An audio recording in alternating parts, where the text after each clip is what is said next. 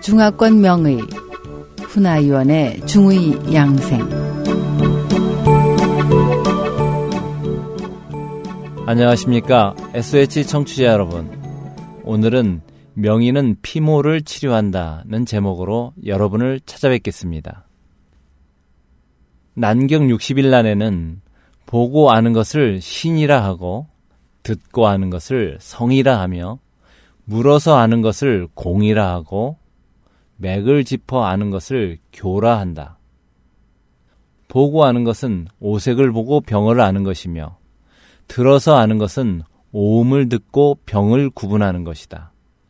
또한 물어서 아는 것은 환자의 오미를 물어 병이 발생한 부위를 아는 것이고 맥을 짚어 아는 것은 손목 부위에 있는 촌구맥을 진찰해서 허실을 알고 병을 알며 어느 장부에 병이 있는지 아는 것이다. 와 같이 사진의 순서가 나와 있습니다. 또한 8강의 방식으로 질병의 음양, 겉과 속, 허실, 차고 더움을 판단합니다. 질병의 양상과 증상을 8강으로 나눠서 이해하면 병의 근본을 치료할 수 있습니다. 중의학의 치료 방법은 매우 다양하지만 그중 가장 간단하고 이해하기 쉬운 방법은 정치법입니다.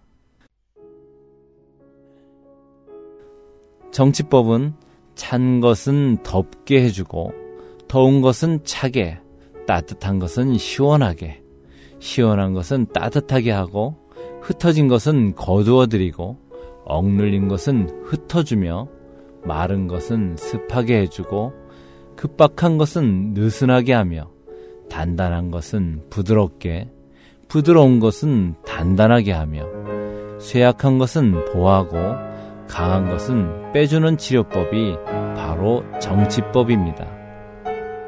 반면에 이열치열, 이한치한과 같은 치료법은 반치 또는 종치법이라고 합니다.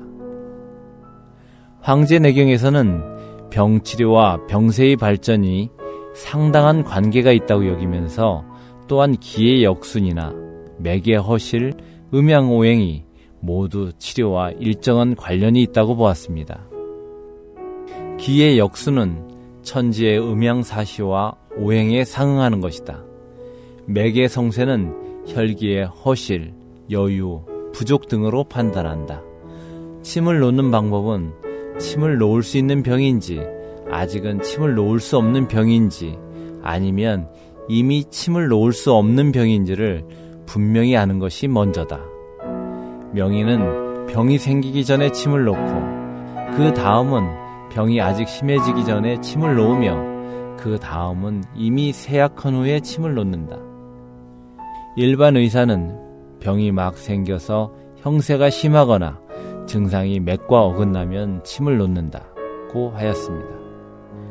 사기의 편작 창공 열전에는 명의 편작에 관한 일화가 나와 있습니다. 편작이 어느 날 제나라 환공에게 대뜸 피부에 병이 있다며 치료를 권했습니다. 그러나 환공은 병도 없는 사람을 두고 공을 세우려 한다. 고 비난했습니다. 다세우 편작은 다시 환공에게 혈맥의 병이 있으니 치료를 받아야 한다고 말했지만 환공은 귀담아 듣지 않았습니다. 또 다세우 편작은 환공에게 장위에 병이 있다고 말했지만 허사였습니다. 다시 다세우 황공을 찾아온 편작은 아무 말도 없이 그냥 물러났습니다. 환공이 편작에게 아무 말도 없는 이유를 묻자 편작은 병이 피부에 있을 때는 당약과 고약으로 고칠 수 있고 혈맥에 있을 때는 침과 돌침으로 치료할 수 있으며 장위에 있을 때는 약술로 고칠 수 있습니다. 그러나 병이 골수에까지 들어가면 인간의 생명을 주관하는 신도 어쩔 수 없습니다. 지금은 공의 병이 골수에까지 들어가 있기 때문에 드릴 말씀이 없습니다. 라고 했습니다. 소문 음양응상대론에는 병치료를 잘하는 의사는 피모를 치료한다는 내용이 있고 소문 발정신명론에는 실력이 뛰어난 의사는 병이 싹트리 할 때 치료한다는 내용이 있습니다. 만약 발병 전에 의사가 양생의 주의를 기울이게 할 수 있다면 그 병은 발병할 기회조차 없겠지요.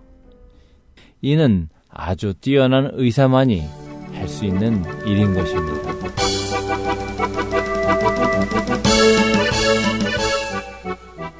안녕히 계십시오. SH 청취자 여러분. 다음 이 시간에 찾아뵙겠습니다.